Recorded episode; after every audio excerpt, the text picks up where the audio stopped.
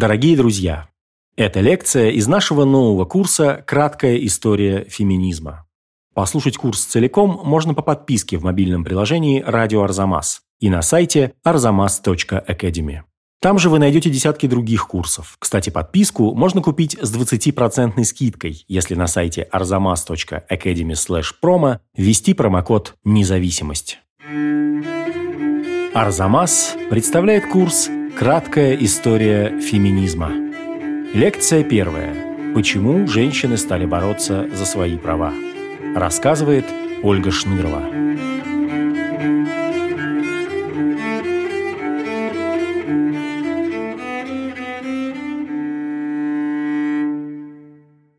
Сегодня мы поговорим о первой волне феминизма, то есть о том, что такое женский вопрос и почему вдруг женщины стали бороться за свои права.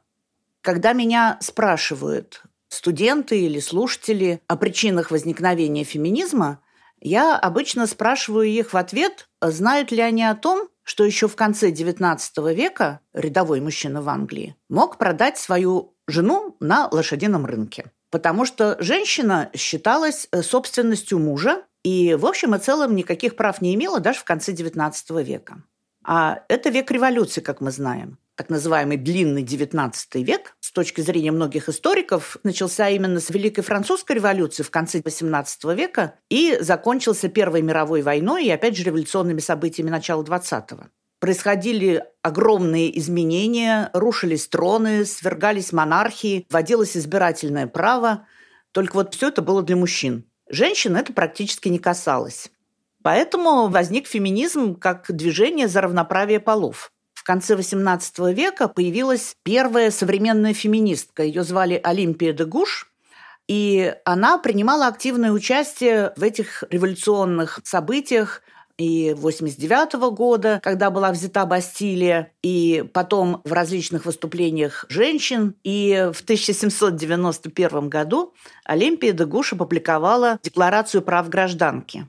Это был такой ответ на Декларацию прав гражданина, которая была принята до этого. Олимпия де Гуш писала о том, что женщины имеют такие же права, как и мужчины, и что если женщина имеет право взойти на шафот, она имеет право взойти и на трибуну подразумевая под этим, что женщина имеет право, так же как и мужчина, принимать участие в политической и публичной деятельности, выступать, быть активным субъектом политики в том числе. В 1793 году ей предоставили право взойти на эшафот. Но вот право взойти на трибуну французским женщинам, так же, как и другим женщинам, не предоставляли еще очень долго на появление феминизма как движения повлияли, конечно, экономические изменения в обществе. XIX век – это век подъема капиталистической экономики и завершения промышленного переворота, который привел к существенному изменению на рынке труда и к тому, что женщины из бедных слоев стали работать на фабриках и заводах. Для женщин среднего класса XIX век тоже принес достаточно серьезные изменения, потому что именно в XIX веке общество оказалось разделено на сферу публичного и сферу приватного, то есть частного. Сфера семьи, воспитания детей, поддержания домашнего уюта, вот именно этой сферой ограничивалось положение женщины а сфера большого бизнеса, политики – это была сфера мужчины. В результате вот такого разделения общественного он получил значительно больше прав. Но все-таки даже вот в этих буржуазных обществах были семьи, где мужчина не мог обеспечить всю семью. Например, в Великобритании, в силу того, что Англия проводила очень активную колониальную политику, значительная часть мужчин уехала в колонии, и осталось большое количество женщин, которые не могли выйти замуж в силу того, что не хватало женихов их социального статуса. А выйти замуж за мужчину более низкого социального уровня они не могли. И, с другой стороны, заниматься профессиональной деятельностью они тоже не могли. Положение старой девы, спинстер, было очень тяжелым. Это было положение приживалки, которая должна была жить э, при семье брата или дяди, или там, отца престарелого но при этом не имела собственных источников дохода. Если она была из э, семьи малообеспеченной, у нее было очень мало возможностей для того, чтобы как-то самой зарабатывать на жизнь. В России, например, в 1861 году отменили крепостное право. И эта реформа привела к тому, что большое количество дворянских поместий разорилось. Дворянские барышни, которые всегда жили хорошо, теперь оказались в состоянии бедности и просто не знали, что им делать. Таким образом, получается, что экономические причины так или иначе подталкивали женщин к тому, чтобы начать бороться за свои права и стать автономными от мужчин. В Соединенных Штатах возникновение женского движения было во многом связано с аболиционистским движением. В середине XIX века начинается борьба за отмену рабства. И женщины активное участие принимали. Но потом, когда рабство отменили после гражданской войны, Оказалось, что мужчины, бывшие рабы, получили больше гражданских прав, чем женщины, которые боролись за их освобождение. Это тоже показалось им несправедливым и привело к возникновению феминистского движения. Таким образом, мы можем видеть общие причины, которые привели к возникновению феминизма. Это распространение либеральных идей, которые были порождены буржуазными революциями, начиная с Великой Французской революции, и потом революциями 48-49 года, национально-освободительными революциями, движениями в разных странах Европы. Это завершение промышленной революции и выход женщин на рынок труда. И кроме того, те изменения в отдельных странах, которые происходили в связи с социальными реформами. Отменили крепостное право, запрет рабства в Соединенных Штатах. Все эти причины привели к тому, что очень большое количество женщин начало понимать, что общество относится к ним очень несправедливо. Я бы еще хотела сказать, что следует различать женское движение и феминизм. Потому что женское движение более широкое понятие и, например, включает благотворительность. Тоже очень полезно общественное движение, социально одобряемое, потому что считалось, что заниматься благотворительностью, заботиться о серых и убогих, ухаживать за больными – это как раз женское предназначение. Феминизм – это более узкое понятие, чем женское движение в целом. Основное различие состоит в том, что женское движение не обязательно ставит перед собой задачу добиваться равноправия с мужчинами. Для феминизма это основная идея, что женщина равна мужчине, и все, что может делать мужчина, может делать и женщина. То есть все люди рождаются равными, независимо от пола. Женщины должны добиваться тех же самых прав, которые имеют мужчины. В разных странах это происходило по-разному. Первая волна феминизма связывается с суфражистским движением, которое имело наибольшее распространение в Великобритании и Соединенных Штатах. Это движение за политическое равноправие. Женщины боролись за то, чтобы получить право парламентского голоса. Они исходили из того, что у них есть одинаковые обязанности с мужчинами. Например, они платят налоги так же, как и мужчины. Следовательно, имеют такое же право избирать своих кандидатов в парламент. Равные обязанности подразумевают равные права. Почему для них это было так важно? Женщины поняли, что просто агитировать за что-то недостаточно, потому что в либеральной демократии имеет значение голос избирателя. Если у человека этого голоса нет, значит, он не влияет на политику. Значит, с ним можно не считаться.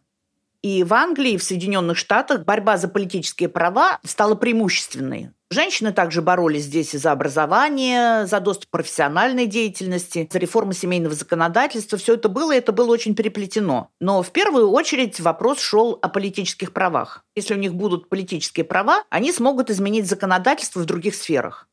В странах, где был другой политический строй, все развивалось несколько иначе. Например, в России, в Российской империи было самодержавие. Поэтому до первой русской революции 1905 года вопрос о избирательных правах вообще не стоял ни для кого. Ни для мужчин, ни для женщин. Поэтому в первую очередь создавались кооперативы, коммуны, женские курсы, которые обеспечивали женщинам высшее образование наравне с мужчинами, потому что женщин перестали допускать в университеты в конце 60-х годов. В России женское движение обретало другую окраску, но оно все равно было, и оно все равно исходило из идеи равноправия. Если, например, говорить о Франции, то там в 1848 году все мужчины получили избирательные права.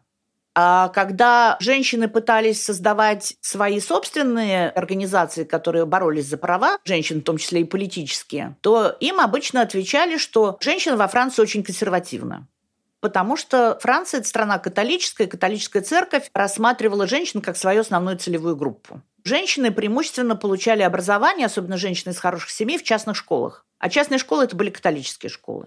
Суфражистское движение в результате вот этих процессов было слабо развито. И тоже в первую очередь шла речь о развитии образования, доступа к профессиям, помощи работницам мы можем говорить о том, что где-то женское движение в это время было сильнее, где-то слабее, где-то были развиты одни направления, где-то были развиты другие направления.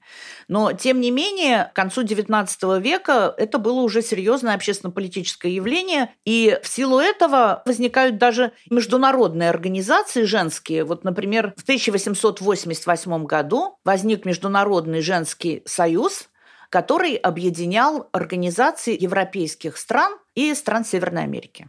А в 1904 году возник Международный суфражистский альянс, который объединял только те организации, которые боролись за политические права женщин.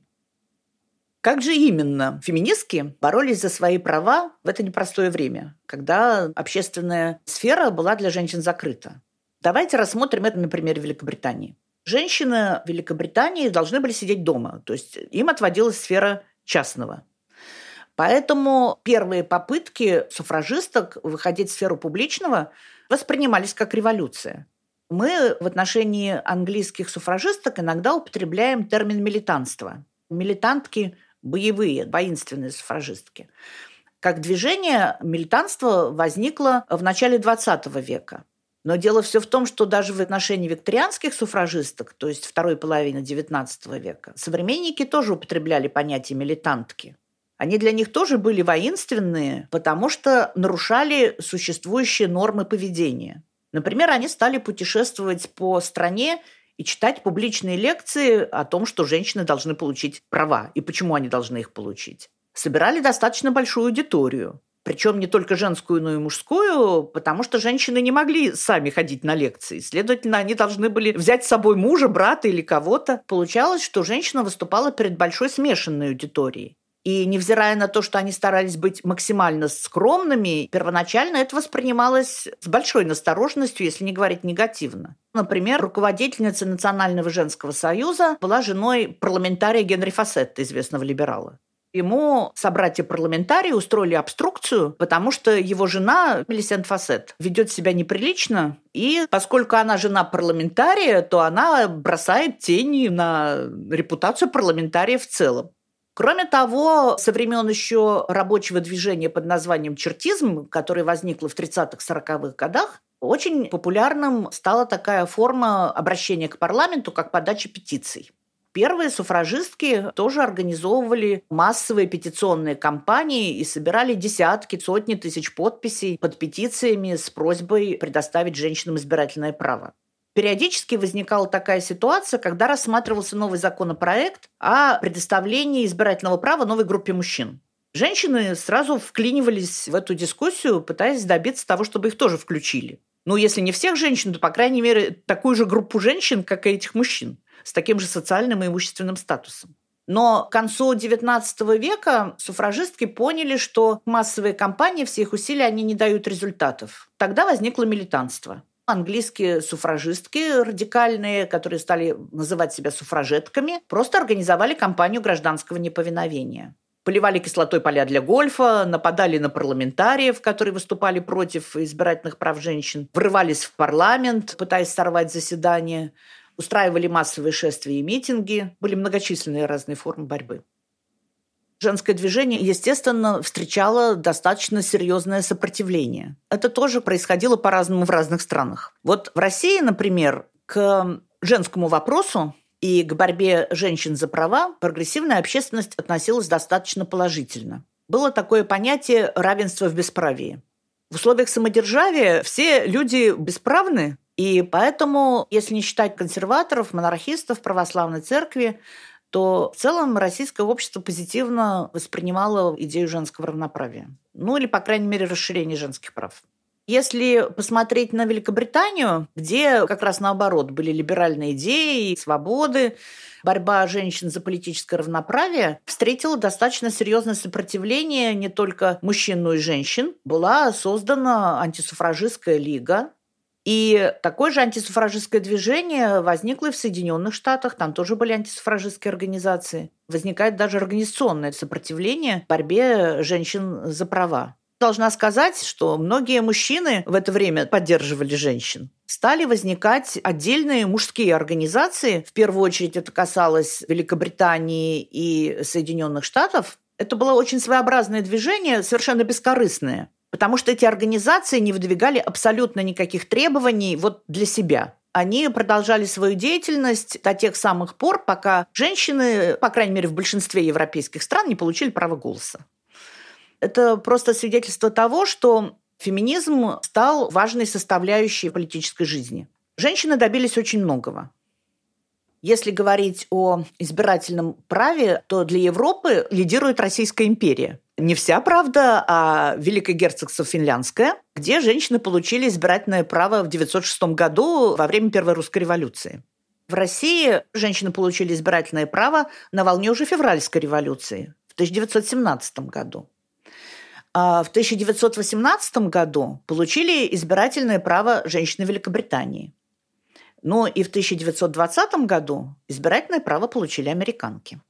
В 20-х годах во многих крупных странах Европы и Северной Америки произошло первое перераспределение власти между полами, что позволило ряду историков говорить о том, что именно в это время произошла первая феминистская революция. Женщины получили избирательное право, причем не только избирать, но и быть избранными. Женщины получили доступ к профессиям, ну, к большинству профессий, квалифицированному труду, получили право на развод, это было еще не просто, но тем не менее такое право возникло. Появилась контрацепция. Женщины получили практически полное равноправие с мужчинами. Правда, потом оказалось, что получить права и реализовать их не так-то просто. Но об этом мы поговорим в другой лекции. В следующей лекции о том, почему женское движение – это не только западное, но и российское явление –